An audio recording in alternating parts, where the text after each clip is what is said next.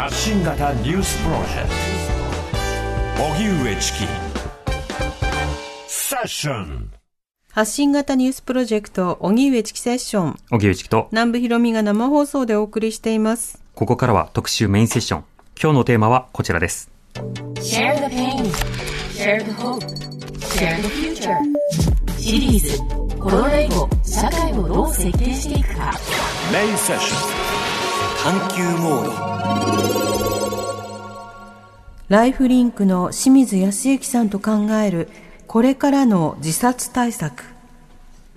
コロナ以後の社会をリスナーの皆さんと共に考えていくシリーズコロナ以後社会をどう設計していくか。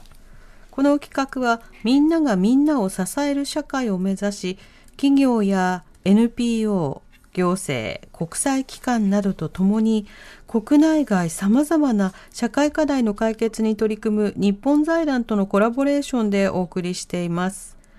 今日は大型連休中明けなどに会社や学校が始まることから懸念が強まる自殺について考えます。2022年の自殺者数は21,881人で前年より増加し、特に小中高生の自殺者数が514人で過去最多となっています。そのような中、日本財団が全国の男女およそ1万4000人を対象に5回目となる自殺意識調査を行いました。18歳から29歳の若年層を中心に調査したところ、自殺を考えた人はおよそ2人に1人という結果が出たことが明らかになりました。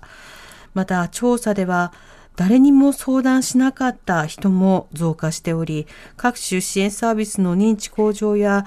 社会全体で支える仕組みづくりの必要性も改めて浮き彫りにされています。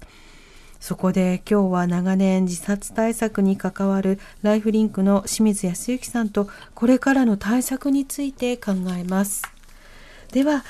スタジオにお越しいただきました。自殺対策 NPO 法人ライフリンク代表の清水康之さんです。よろしくお願いいたします。よろしくお願いします。はいお願いします。えー清水さんのプロフィールをご紹介いたします。2004年に NHK を退局し、NPO 法人自殺対策支援センターライフリンクを設立。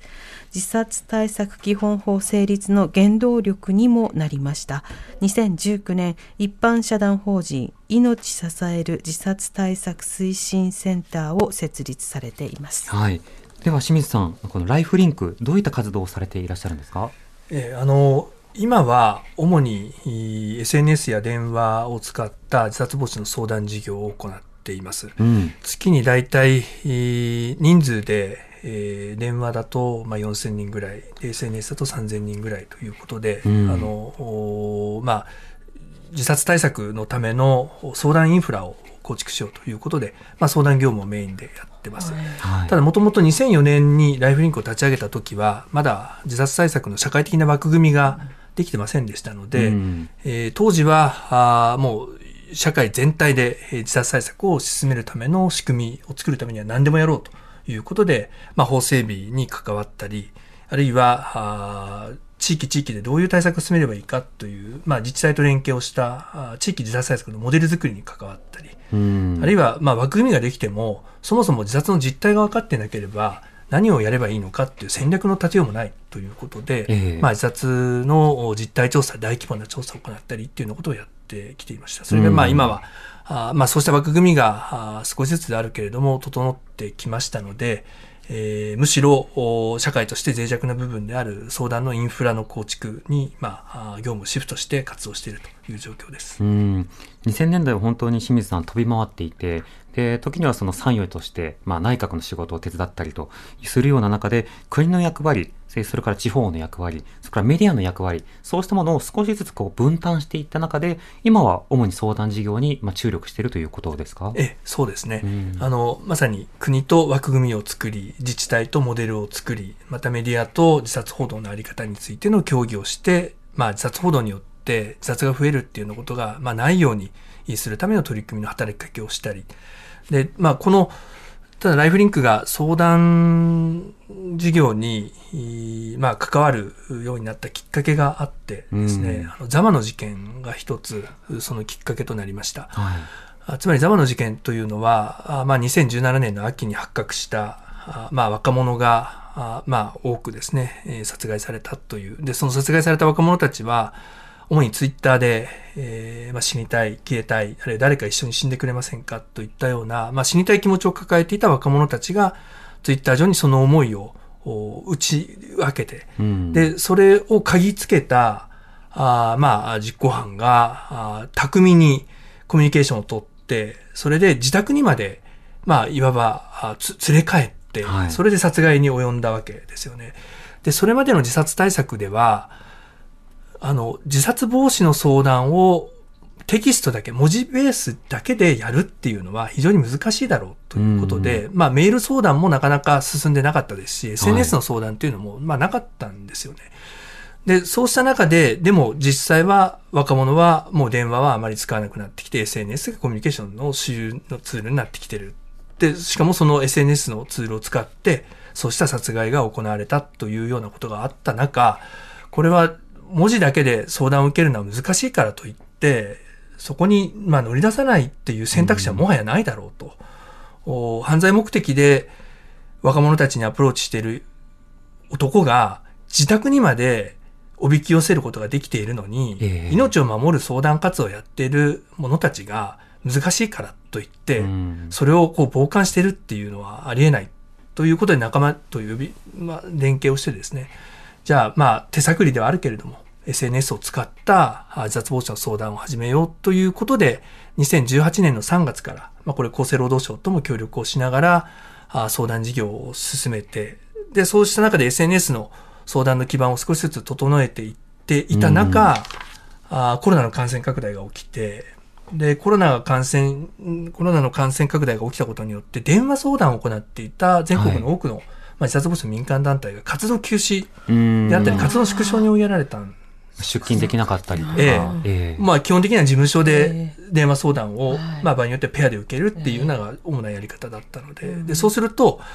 コロナの感染拡大によって、まあ様々な影響が社会に及び、自殺リスクが高まってしまうかもしれない状況の中、受け皿となる、まあ自殺防止の相談、電話相談が縮小、迫られてるっていうことに対して何かできないだろうかっていうふうに考えたときに、まあ、それまで SNS の相談を、おまあ、充実させる中、あー相談員が自宅で、えーまあ、本部とつながり合いながら安心して、まあ、自宅で相談を受けるっていう、まあ、ネットワーク環境を作れていたので、じゃあそれを電話にも応用できないだろうかっていうことで、うん。まあ、IT の専門家と相談をして、で、できるということになったんで、じゃあ電話もやっていこうっていう中、今は SNS と電話、あいずれも、おまあ、相談事業として、ライフリンクが主に取り組むようになっているということですね。まあ、システム構築をこう進めてきたということになるわけですよね。えそうした中で、あの、まあ、自殺対策、これ自殺に関連する研究というのも、まあ、随分行われるようになってきまして、まあ、政策としてどういったことをすれば、まあ、効果があるのか、逆に自殺をこう進めてしまうような、まあ、リスク要因はどういったものなのか、そうした研究もいろいろと、まあ、あります。まあ、そうしたことも今日は折に触れながら、この自殺問題について考えていきたいと思いますが、はいまずこの自殺の実態、2022年にから2023年にかけた現在の自殺状況というのは、清水さんどう見てますか？そうですね。あの、まあ、日本の自殺者数の推移ということで言うと、お1998年、まあ、これは前年に山一証券や北海道拓殖銀行といった大手の金融機関の相次ぐ破綻があって、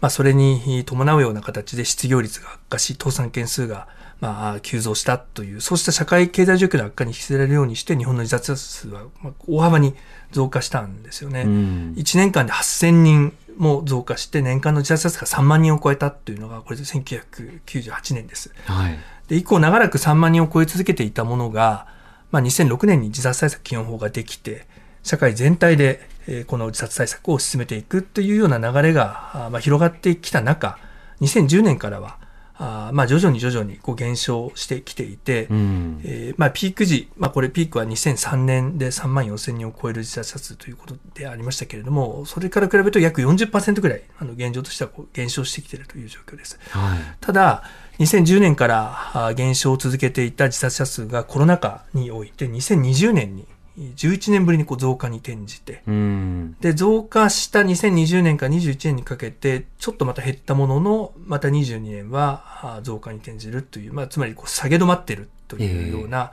あ状況で、で、かつ、まあ、冒頭でも触れていただきましたけれども、お特に、まあ、子供の自殺が深刻になってます。うん。で、子供の自殺者数に関しては、社会全、あの、自殺者全体の、お全体は2010年から減少傾向をたどったという話をしましたけれども、はいでも子供の自殺に関してはですね、2000年代の前半ぐらいから徐々に徐々に増え続けていて増加傾向があって、うん。それがコロナ禍において一気に、まあ、急増した。で、それがあ昨年、さらに、まあ、過去最多を更新しているという、ですから子供の自殺が、まあ、今非常に深刻だということが、うんまあ、自殺のデータから言えると思います。なるほど。とりわけここ数年のそのコロナ、これがその自殺に与えた影響、メンタルに与えた影響というのはどういった点なんでしょうか？そうですね。あの、これまだ具体的に、あの、こうだっていう明確なあの分析ができているわけではないんですけれども、おただ、特徴的なのが、あコロナ禍において自殺者数が急増した月が2回あったんですね。うん。ええそれ一つは、あのーまあ、著名な、あの、女性の俳優さんが自殺で亡くなられて、その、それが、あのー9月の下旬でしたけれども、その翌月、10月に、まあ、大幅に月別の自殺者数が増加するというようなことがありました。うん。で、えーそれが2020年ですね。で、あと昨年の5月、えーこれは、あの、男性のタレントの方が自殺で亡くなって、まあ、その報道が大きくなされたっていう、その時も、お非常に月別の自殺者数5月が増加したんです。うん。で、これはあの、自殺報道による影響が大きいというふうに、まあ私たちも見ていますけれども、ただその、まあベースとなっているうのが、こうコロナの感染拡大の中で、ええ多くの人たちが、まあ生活上の不安を抱えていたり、あるいは、まあ家庭に閉ざす、閉じこもらざるを得ない中で、えーまあ、家族からの暴力を受けていたり、あるいは学校との、学校にも居場所がない、家庭にも居場所がない、でもどちらかにしか行けない、第三の空間になかなか足を運ぶことができないっていうような中で子供や若者が追い詰められたりっていう、まあ、そうしたこう、コロナ禍において。生きることが極めて困難になっていっていた状況の中、まあ、最後の一押しというようなことで自殺報道が影響してしまったんではないかっていう。ですから、まあ、コロナの、おそれが直接的な影響というわけではないんです、ないとは思いますがうん、ただ、まあ、コロナの感染拡大によって社会のあり方、暮らし方、コミュニケーションの取り方、そうしたものが変わってきた中、自殺リスクの、まあ、底上げにつながってしまっていたっていう可能性はあるんじゃないかと感じています。うん。まあ、実際、あの、このメディアでの報道、えそれからザマの事件、こうしたことを考えるときに、あの、いろんな説明のされ方あるんですけど、今日はシンプルにその出口論という言葉で表現してみましょう。あの、どういった仕方でストレスに対する出口があるのか。それをパッとどういうふうに出されるのかによって人の行動は変わりうるわけですよね。で例えば何か相談とか何かメンタルヘルスの悪化などをこうネットで書いていたときに、じゃあ自分が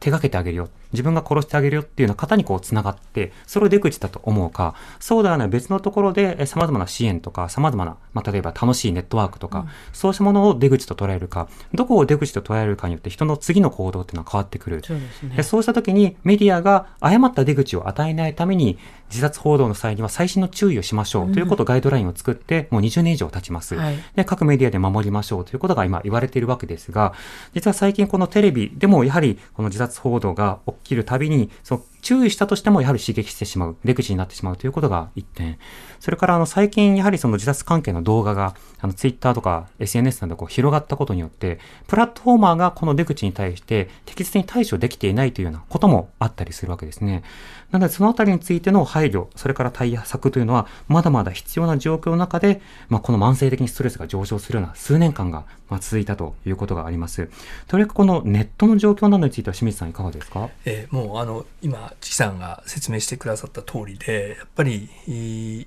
かつてであれば、まあ、大手マスコミの報道が多くの人に一斉にまあ影響を与えるという、うんまあ、まさにマスコミの影響ということだったわけですけれどもで今の WHO の自殺報道のガイドラインというのは基本的にそういうコミュニケーションの、まあ、時代のというかを想定した自殺報道ガイドラインになってるんですね。はい。ただ今は、その、仮に大手のマスコミ全社が、あ自殺報道ガイドラインに準ずる形で、まあ、抑制的な自殺報道をしたとしても、まあ、ある週刊誌であったり、あるいはある個人の、まあ、あブログだったり、あるいはツイートだったりが、広く SNS によってこう拡散されて、うん。それが結果として、まあ、マスコミが報道したのと、かつてのマスコミが報道したのと同じ、あるいはそれ以上の影響を、まあ、見てる人、あるいは読者に与えるっていうようなことが起きてしまいかねないコミュニケーション環境ではあるので、ええですので、あの、自殺報道ガイドラインも大手マスコミが守ればいいっていう、それだけじゃなくって、うんやはりそのマスコミだったり、あるいは個人のブログだったり、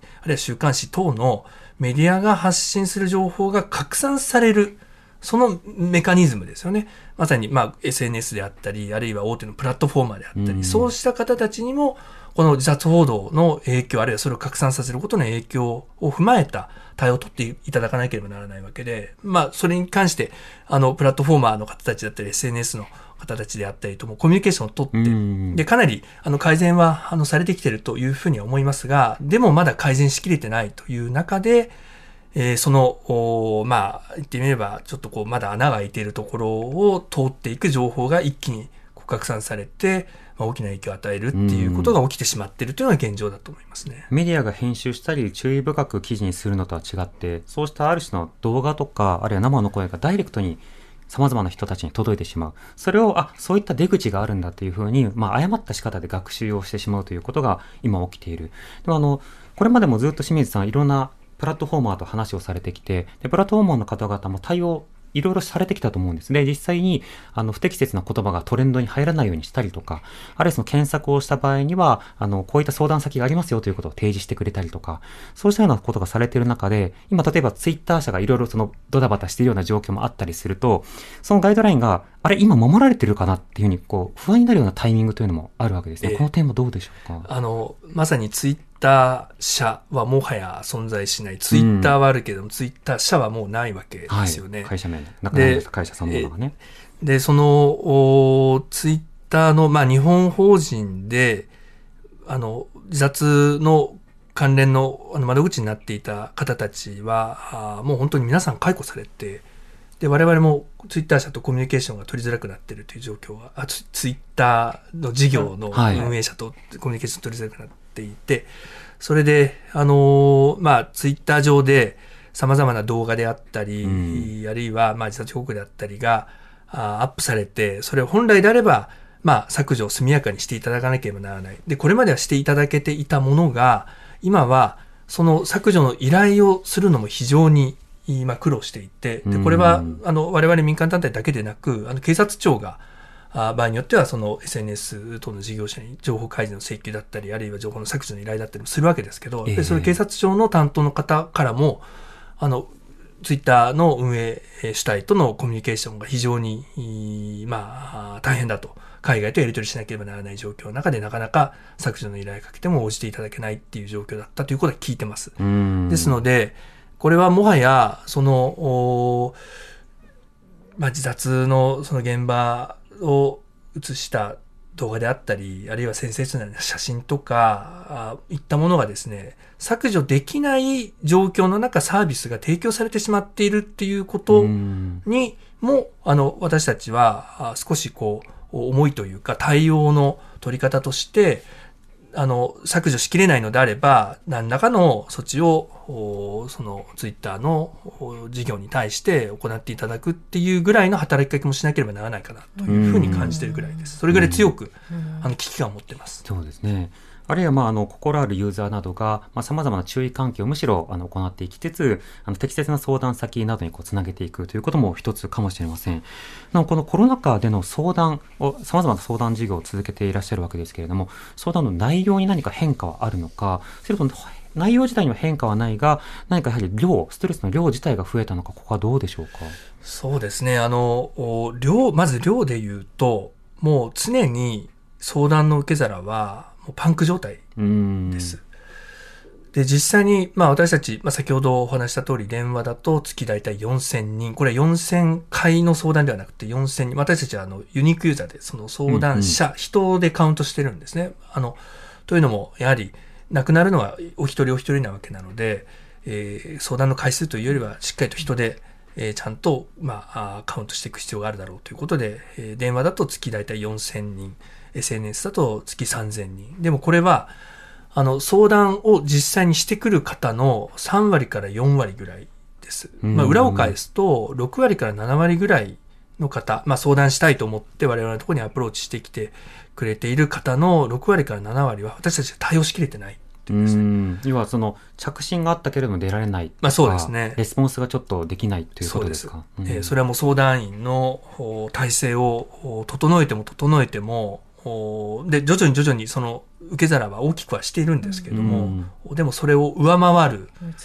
えーもう数の相談が寄せられる相談者の方がいらっしゃるっていうことなので、うん。まあ、まあそれでも相談の受け皿を強化していかなければならないんですが、うん。はい。ただまあそれとは違うもっと上流の対策も当然ながら必要だというふうに感じてます。うん、上流要は予防あの、あるいは自殺因子となる自殺のリスクとなる、まあ、ストレスとか、まあ、そうしたものに対してこう対処していくことが必要だということですよね。なおこういった電話相談事業としては例えばチャイルドラインさんとかいろんな事業がありますけれどもやはりどれだけあの努力してもこうして漏れてしまうあの全ての方に対応しきれないという状況があってマンパワーの不足と追いつかなさというものはあのある。そこに対してさらにコロナによって受ける側が減ってしまい、そして相談自体が増えたりすると、やはりこのミスマッチというのも生じるわけですか？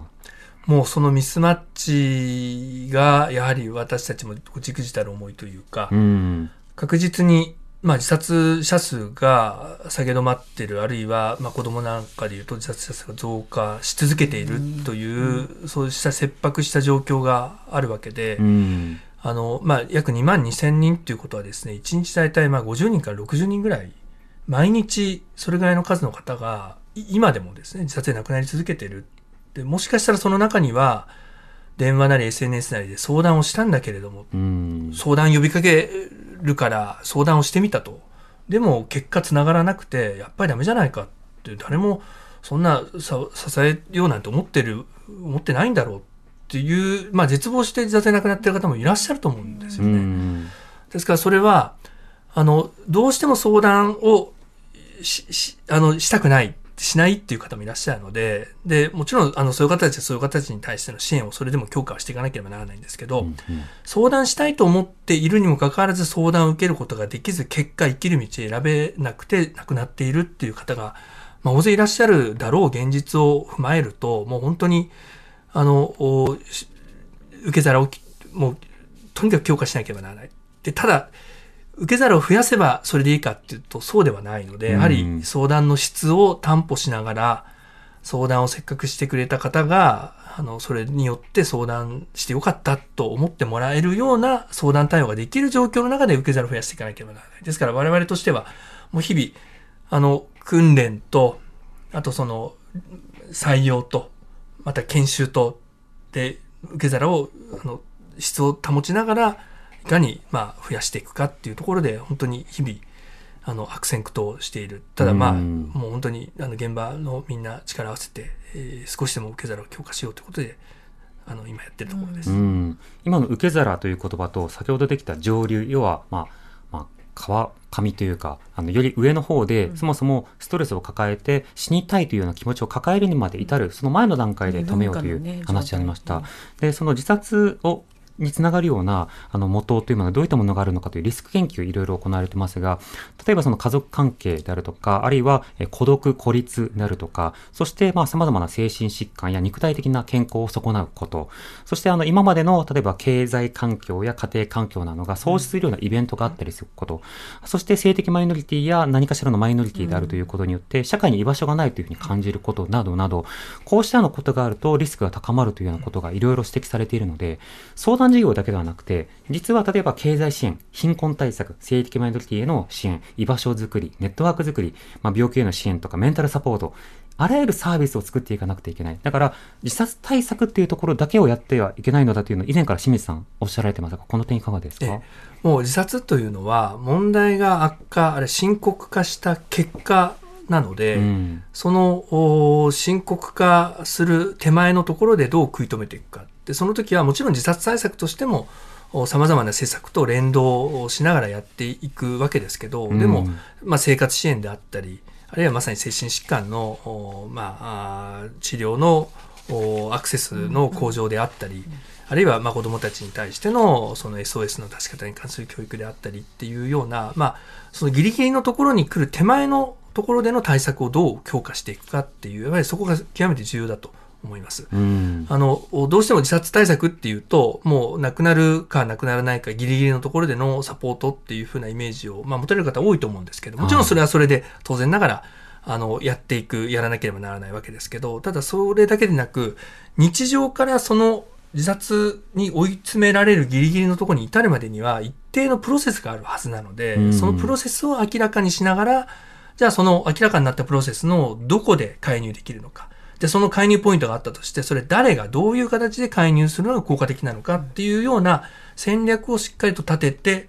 で、その戦略に基づいて関係機関が連携をして、まあ介入していくという、そうしたこう要因の連鎖、うん。悪化を手前手前でどう食い止めていくかといったような、まあこれまさにですが地域づくりだったり社会づくりになるわけですけど、はいそうした自殺対策も当然ながら、あ自殺リスクを抱えた人への対人支援とお同じようにですね、非常に重要な取り組みだというふうに思ってます。うん、リスク、様々な、あの、例えば自殺などこう、推進してしまうような、まあ、要因と、それとはまた別にそれをまあ防ぐような要因と比べた上で、どういった点で防げる部分があるのかということを一個一個こう実行していくということになるわけですよね。そうですね。うん。やはりどうしても自殺対策っていうと自殺のリスクを高める要因を取り除くことという、まあ、そうした発想が、あのまだイメージされやすいと思うんですけどまたそれはそれでやらなければならないんですけど、と同時に生きることを支えるようなそうした、まあ、居場所活動居場所を増やしていくとかですねあるいはそれぞれが自分の体験だったり自分の判断にこう意味をこう感じられるようなそういう、まあ、環境を作っていくことであったり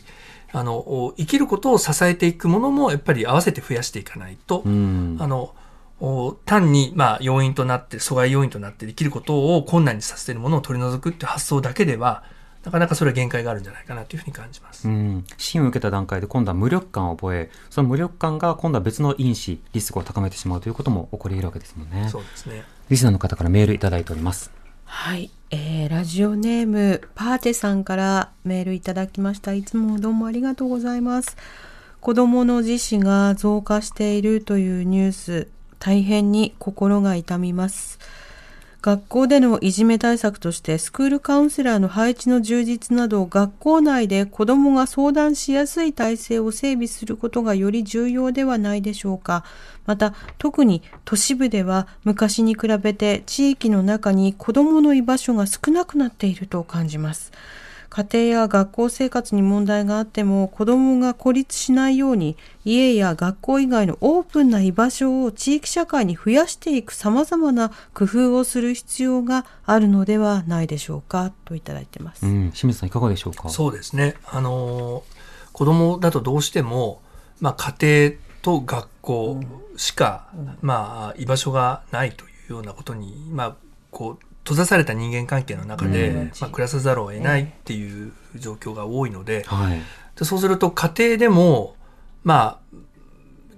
あ、あの、もう暴力的な虐待でなくても精神的な虐待も含めて、あれネグレクトも含めて、その居場所がない。で、かつ学校に行っても、まあ、こう、冷やかしを受け続け、自分にとってのこう安心できる場所がないとなると、うんもう家庭もダメで学校もダメだと、もうどこにも生きる場所がないっていうふうになってしまいかねないので、ええそこはやはり第三の居場所として、えー学校でもない、家庭でもない、でもその子がその子らしく、うまあ、振る舞うことのできる。あるいは、誰にもその、悪い意味でのこう評価を受けず、干渉されず、一人で佇むことができるっていうような、そうした、まあ、それをこう安心して佇めるうんうん。場所みたいなものが、やはり必要だろうというふうに思ってます。で、うん。その意味で言うと、まあ、必要だって言ってるだけでも仕方がないので、これもライフリンクで、あの、今年度はネットの中にですね、えーこう、共生き広場っていう、共に生きる広場というコンセプトで、えーまあ、そこにはソロキャンプできる場所があったり、うん。あるいは同じように生きづらさを感じている人たちと、こう、チャットができる場があったり、あるいは、まあ、あーちょっとこう、お心が温かくなるような音楽を聴ける場があったりっていう風な、居場所よりももっと広い概念の広場をインターネット上にあの開設したいと思ってですね、うん。今、それの準備を進めているところ。心理的な安全が確保されるような場所、インターネットはその使い方によって様々な方向に行く道具ですので、その道具を使って有効に、まあ、様々な居場所づくりを進めていこうということになるわけですね。今日はあの、たくさんメールもいただいてますが、さらに、えー取り組みの中で見えてきた課題、そして一つの団体だけでは難しい国レベルあるいは世界レベルで取り組むべき出来事、はい。政策などについても5時台に伺っていきたいと思います。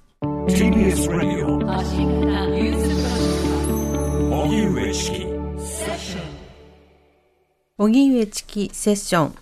今日のメインセッションはこれからの自殺対策をライフリンクの清水康之さんと考えるというテーマでスタジオには自殺対策 NPO 法人ライフリンク代表の清水康之さんをお迎えしてお送りしております清水さん引き続きよろしくお願いいたしますよろしくお願いします。お願いします。さて、自殺対策ということで、様々なリスクごとに対策をしていくことが必要なのだ。そのリスクは、まあ、ある程度把握をしている面もあるので、そこに対していかに、まあ、政府の財源であるとか人材などを、まあ、動員していくことができるか、あるいは民間の様々なプラットフォームを、まあ、充実させていったり改善することが必要なのか、まあ、そうしたことを考えることが必要なのだと伺ってきました。なお、この自殺というところにまでたどり着くような、まあ、様々な経過、過程、プロセスというのは一体どういったものであるというふうに今は言われてるんでしょうか？そうですね。あの、一つ、まあ、参考になるデータとしては、ライフリンクがあ2007年からあ5年かけて行った自殺の実態調査の分析結果があります。はい。でこの実態調査っていうのは、自殺で亡くなった523人と、あとその、まあ、ご遺族、やはり、まあ、500人超ですね、合わせて1000人に対して、えー行った調査というものなんですけれども、うん。この、まあ、自殺で亡くなった523人についての、まあ、聞き取り、いい調査の中で、えーまあ、これ、お多くはその遺族の方、あるいは関係者の、その、職場とか、ご友人とかにうん聞き取りをして、えー明らかにしたものなんですけれども、その中で分かってきたことは、自殺で亡くなった人は、平均すると4つの悩みや課題を抱えていたってことが分かってきています。うん。で、しかも、失業者とか、あーまあ、働く、こう労働者とか、あるいは経営者とかっていうですね、属性によって、その4つの悩みや課題の組み合わせに、こう、まあある種のこう規則性がある、まあパ、パターンみたいなものがあるっていうことまで分かってきています。ん。もちろん全員が全員そのパターンに当てはまるというわけではないんですけれども、その523人の中で、属性ごとに見たときに何か共通点がないだろうかというふうに見ていったときに、まあそうしたある種のこうパターンが見えてきた。例えば、失業者であれば、まず失業をすると。はい。うことで、で、失業すると収入が立たれますから、生活苦に陥る。で、生活が苦しくても生きるためにお金が必要だとなった時に、まあ生活保護を利用するという手も、まあ当然あるわけですけど、でも中には生活保護だけは受けたくないとか、あるいは健康で働ける体の自分が生活保護を利用できるわけがないと誤解してる人もいたりしますうん。それでも生きるためにお金が必要だとなると、まあ、あ最初は家族や友人からお金を借りるんだけれども、でもやがて、まあ、もういい加減にしてくれと借りられなくなってきて、で、それでもお金が必要だとなると、まあ、やっぱり借金をして、なんとか生活に当てていく。うん。で、まあ、お金を借りて、それで、まあ、これ真面目な人ほど、責任感が強い人ほど、もう返済日が迫ってくるとですね、期日までにしっかり返さねば。でも返すお金がない。どうするかっていうと、別のところからお金を借りて、借りたお金を返済に当てて、で、借りて返して借りて返してってやっていくうちに多重債務を抱えていく。うん。そうすると失業、生活苦、多重債務というふうに問題がこう連鎖していく中で、まあ取り立てが厳しくなっていったり、あるいはいろんなところに就職活動をして、まあ面接にも行ったりするんだけれども、まあ採用してもらえない、落とされて精神的に追い込まれてうつ状態になって、で、それでも事態が改善しないときに、まあ自殺に追い込まれていくっていったような、ですから経済的な問題がきっかけとなって生活面に影響を与え、あるいは人間関係に影響を与え、で、心の健康の問題に影響を与えて自殺に至っていくっていうような、まあそうした経路が、まあ失業者であったり、あるいはまあ経営者であったりには見えてきてる。うんあるいはその労働者であれば、あの、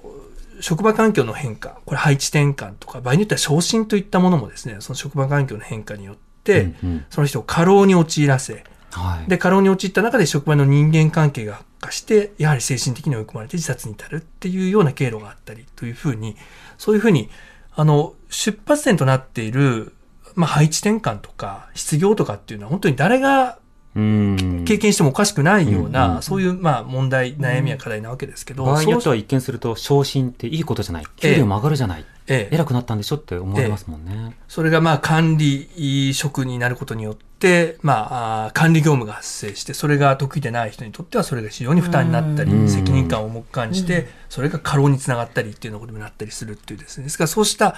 あの、日常的に溢れている問題がきっかけとなって、別の問題を引き起こし、うんまた引き起こされた問題がさらに悪化する中で問題が膨れ上がっていって、まあ、自殺に追い詰められていってるという、まあ、自殺は決して特別な人たちが特別な悩みや課題を抱えて、まあ、突然自殺で亡くなってるんじゃなくて、私たちの日常とまさに地続きだというですね、そうした問題の捉え方も重要かなというふうに思いますね。うんまあ、例えば何かしらの心の健康が確保できるような安全かつ安心な状態から、まあ、昇進、あるいは失職、あるいはその、まあ、例えば、えー一人暮らしを始めたとか、引っ越したとか、いろんなイベントごとに、実は安全でなく不安定な状況になってしまって、それがいくつかのイベントを引き起こして、メンタルヘルスを悪化し、まあ、自殺リスクを高めてしまうという、こういうふうにどんどん繋がっていってしまいがちなんですね。そうですね。やっぱり環境の変化によって、それは、まあ、こう、周りから見ると、それが、あいい方向に変化しているっていうふうに映ったとしても、でもその変化が、その人にどういうストレスを与えるのかっていうことは、これは、あの、本人にとっても、あるいは実際蓋開けてみないと分からない部分もあったりしますので、ええ。そうした変化の後、まあ、その変化によって、まあ、メンタルが悪化するっていうことが起きうるということの注意というのは、これ必ず必要じゃないかなというふうに思いますね。うんなので自殺対策の相談事業には、どのタイミングで、どういった状態で相談につながるという方が多いんでしょうか？私たちのその、まあ、自殺防止を歌っている、まあ、相談の場合には、まあ、8割以上の方たちが、まあ、自殺年齢を抱えているという方たちです。ですので、まあ、あで、その中にはもう本当に今から死のうと思ってるという自殺燃料というですね、自殺にこう思いが向いているっていうだけでなく、ん。行動が実際に、まあ、自殺に向かって進み始めているっていう方もいたりします。もうそういう方についてはもう緊急的に保護をしたり、いまあ、あの、危機介入が必要な、あの、形で、まあ、我々もその支援に当たったりするんですけど、うん。あの、ただ、そうした自殺防止ではなくて、いろんな生活支援に関する相談の窓口であるとか、あるいははい DV の相談窓口であるとかっていうところに、生活の相談に来てるんだけれども、でも中には問題がもう深刻化していて、うんうん。で、自殺リスクをすでに抱えているって方もいらっしゃるわけなのえで、要はそういうところの、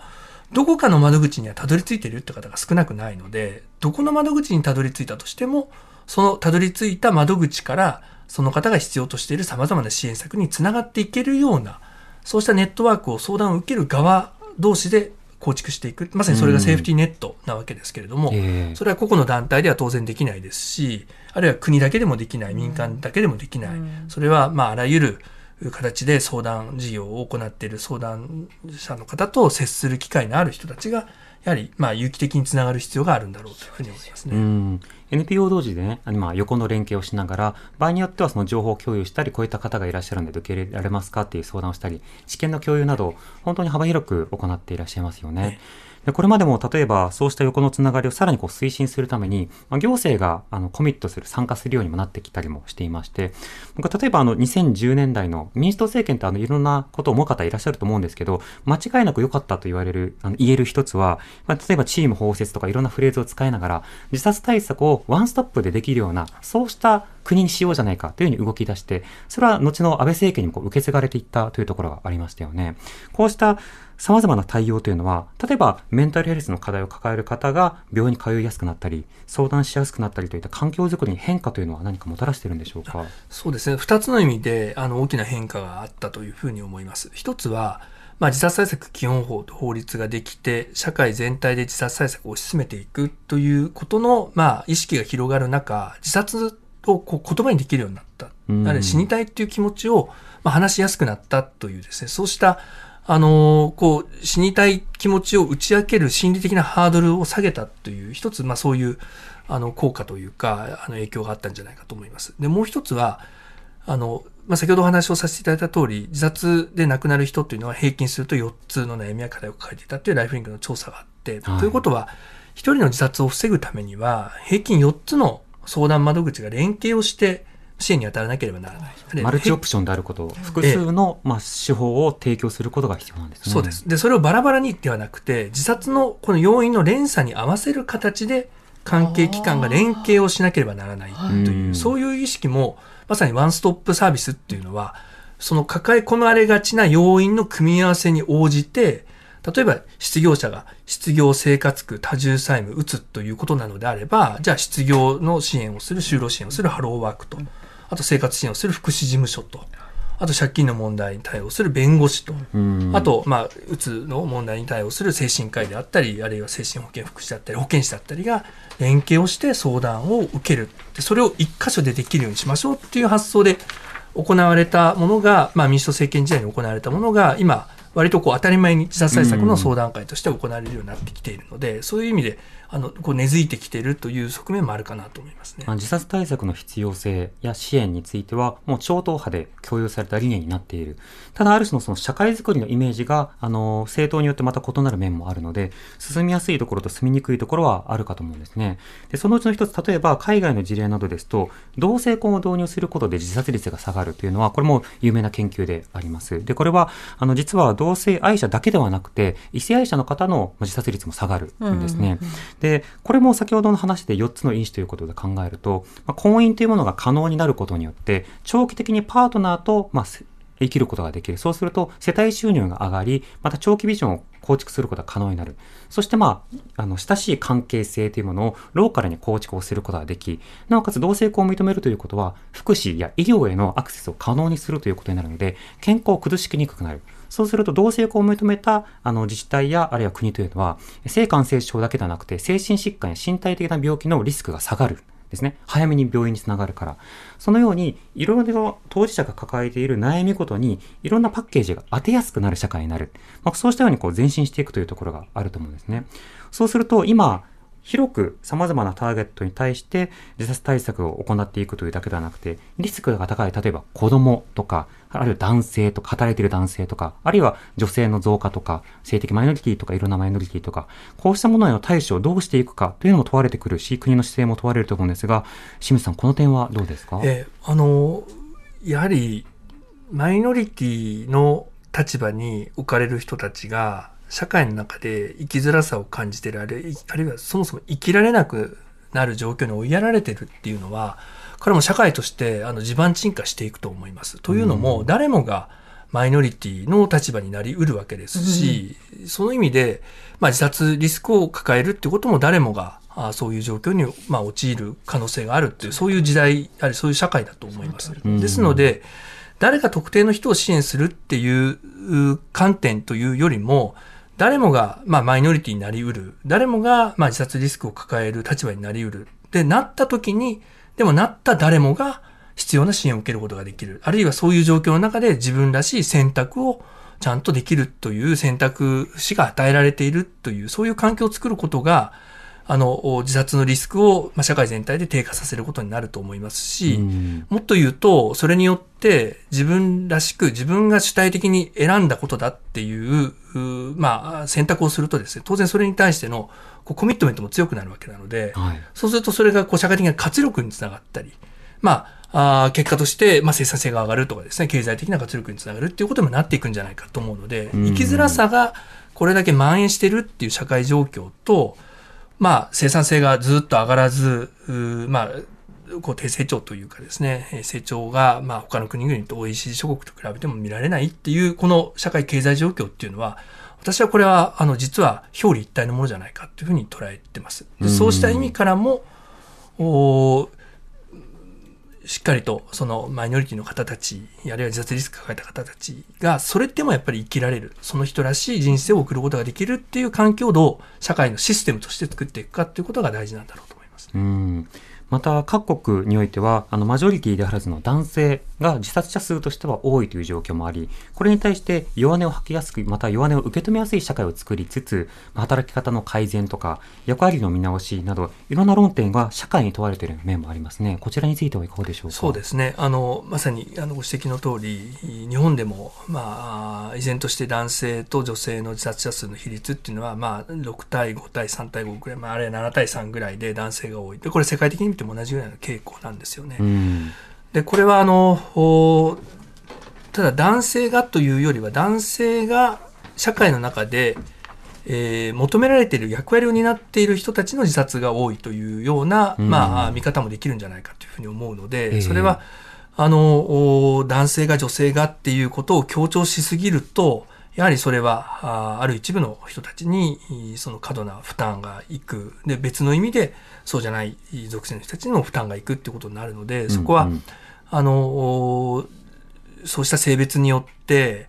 えー何かあ選択肢があおのずと決まっていくような多様な社会と言っておきながら、実はもう選択肢がほぼあらかじめ決められているっていうような状況の中だと、もう結果としてそれ選択肢がないというふうな感覚に多くの人が陥る。うん結果として自分が選んでるっていう感覚も持ちづらくなる。そうすると自分の人生に対しての、こう、まあ、あ意味も見出しにくくなって、えーまあ、生きるう気力もそがれて、で、それが、まあ、回り回って生産的なあところにまで影響を与えるってこともあり得るので、やはり自分がこれを選んでるっていう感覚を、どう多くの人に持ってもらうか。うんそのためには、あーやはり立場によって選択肢がおのずと狭まっているっていうような状況は解消していかないといけないんじゃないかというふうに感じてますう。ん、健康的な出口をどういうふうに社会的に実装していくのかは問われてきますね。さて、あの、こうした様々なその自殺対策、まあ、地域や、そして、えー政府なども様々に進めてきています。また、いろいろな民間団体というのも、まあ、それぞれの努力をしていて、で、新しい課題、新しい技術が出てくるたびに、まあ、様々な手法を提供しようということになりました。まあ、そうした手法を提供することによって、まあ、悪しき手法ではない、有識手法を、まあ、手に入れてもらおうと。うんまあ、わかりやすく言えば、手元に銃がある国だと、銃によっての自死というのが増えるわけですね。でもその時に銃の代わりに何か別のものがあれば、というものを今、いろんな団体が準備をしているという状況になります。さて、その間、日本財団が行った調査の中でも、やはりその若者の意識調査の中で、え多くの人が起死燃料を持ち、えそして、えその背景にいじめや進路不安など複数の要因があるというような調査結果も出ています。清水さん、こういった点はいかがでしょうか？そうですね。あの、まあ、調査から分かった現実ということで、あの、日本財団さんがまとめていらっしゃいますけれども、おまあ、二人に一人は基地燃料を持った経験があるとか、うん。あーまあ、死にたいと思う若者の半分以上が友人にも誰にも相談してないとかですね、もうどれも、あの、相談現場の実感と重なる、うですからデータ的にもやはりこうした、まあ、現場の実感を裏付けられているというふうに感じますし、うん。それだけ、まあ、あー事態が深刻なんだなというのは改めてえーこのデータで見るとですね、えー数字で見ると改めてその思いを強くするところですね。うんそうした中では、じゃあ相談窓口増やそうじゃないかとか、元を様々にあの対処しようじゃないかという話はもう分かってはいるわけですけれども、まず相談窓口、これ、人手不足というのはなかなか解消しない、もう本当にあちこち解消しないという声ばかり聞きます。これ、どうしてですか？あの、まあ、複合的な理由があるんですけども、うん一つは相談員として、まず生活することが難しいってことですね。なりわいとして。あ仕事になりにくい。仕事になりにくい。要は所得をうん手にしにくいわけですね。食べていくっていう。えーそれで食べていく、暮らししていくってことが、まあ、しづらい。で、それにも、あの、いくつか理由があるんですけど、はい一つは、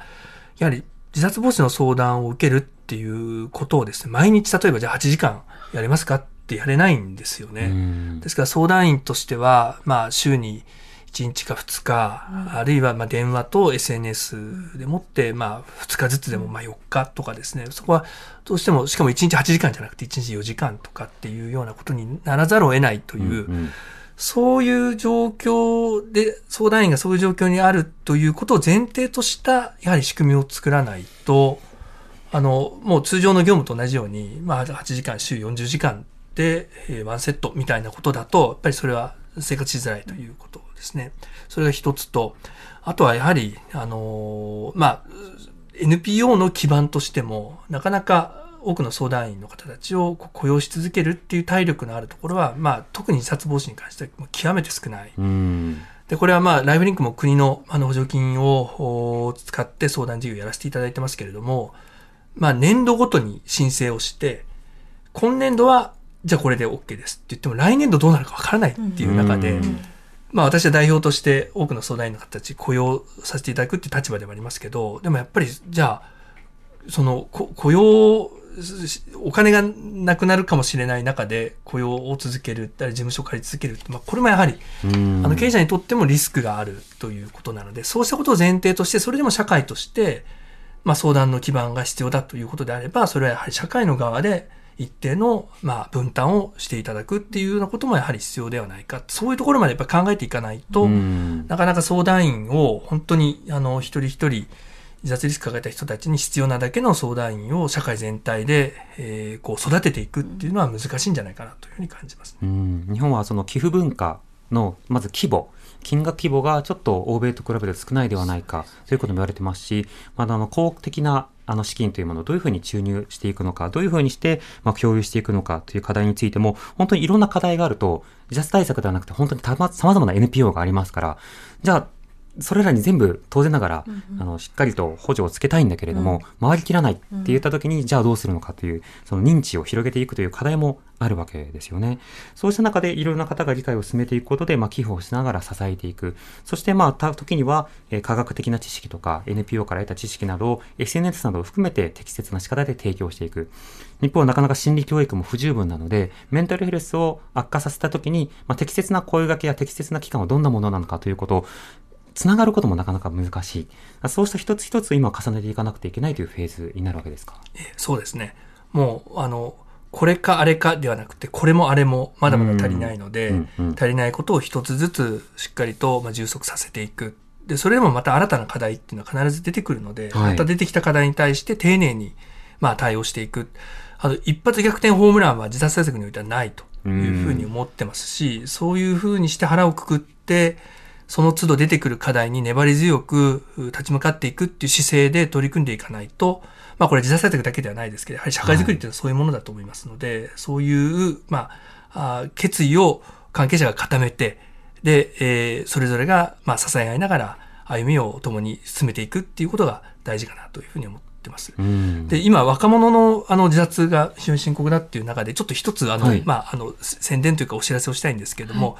若者の自殺に関する啓発を若者自身に考えてもらおうということで、うん。あの、プロジェクトを立ち上げています。これはライフリンクではなくて、あの、命支える自殺対策推進センターという、私がまあ、ライフリンクとは別に代表を務めている組織で、まあ、命支えるっていうふうに検索していただくと、そのホームページが出てきますので、うん。ええ、それであの、まあ、自殺対策に関する動画のアイデア、まあ、絵コンテをですね、あの、はい。はい若者、学生を対象に、あの、今募集してますので、うん。ぜひその、おそれぞれの思いを、その絵コンテに、いまあ、あ込めて、はい。あの、応募いただければ、それで、えーこれぞというものはですね、あの、動画に実際にする支援も我々のさせていただいて、うん。それを広く、あの、全国でも見ていただけるようなことにも展開していきたいなというふうに思っているので、あの、ちょっと最後宣伝させていただきましたけど、ぜいえいえひ、命支えるっていうふうに検索して、うんあの、トップページに情報出てますので、えー関心のある方見ていただければなというふうに思います。そうですね。そしてまたこういった自殺関連のワードを聞くだけでもメンタルヘルスを悪化させたりするということもあります。